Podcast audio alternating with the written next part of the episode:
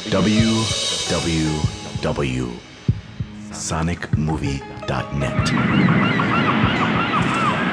So alone because all the smart people had long ago realized that the ocean was the fastest route.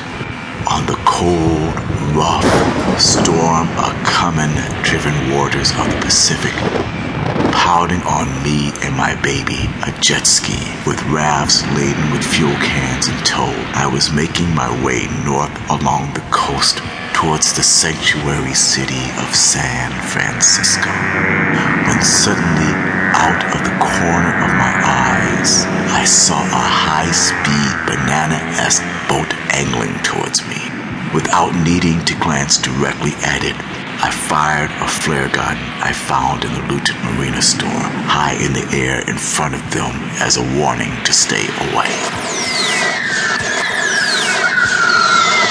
I'm sorry, we don't mean you any harm. We're faster than you. You have fuel. We thought we could work as a team. My first thought was, she sounds hot. Why would that not be my first thought? I'm a guy, and it's only an apocalypse, and I'm not dead.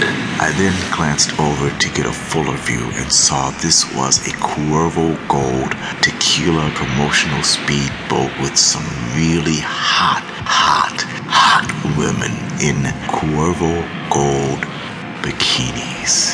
Well, half bikinis, since they had their tops in hand, using them to flag me down. I thought, man, these women are some hellacious negotiators.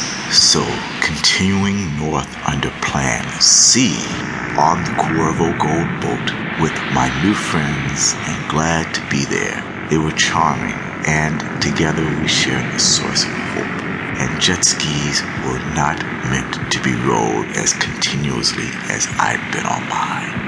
My behind had taken such a pounding I felt like I'd been rodeo spanked for days without end. But I soon found my optimism short lived. As we sailed past two large, symmetrical, round, half hemispherical masses that looked like a tribute to one of California's biggest industries, breast implants. As an end user, I'm not complaining, but I digress.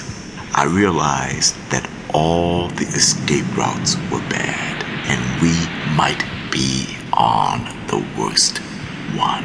I whipped out the tablet computer in my backpack and started Googling.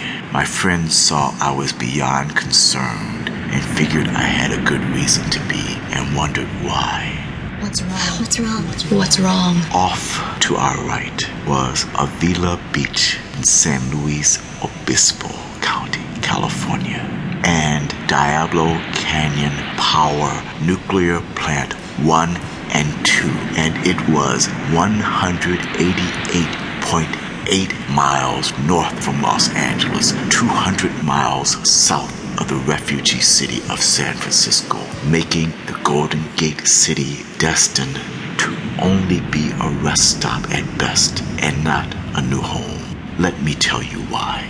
There is no off switch for nuclear power plants. Once the control rods are slammed into place to stop the reaction, it slows it down until it stops, and in the meantime continues throwing off tremendous amounts of heat for days, requiring the plant to pump in unending amounts of cold water to cool it down. When the meteorite strikes, one of the associated sub disasters, earthquakes, intense heat, tsunamis, gremlins, ex wives, whatever, will reach up here and permanently disable the cooling pumps. Without water to cool down the system, nuclear fuel will continue to heat until the reactor has a meltdown.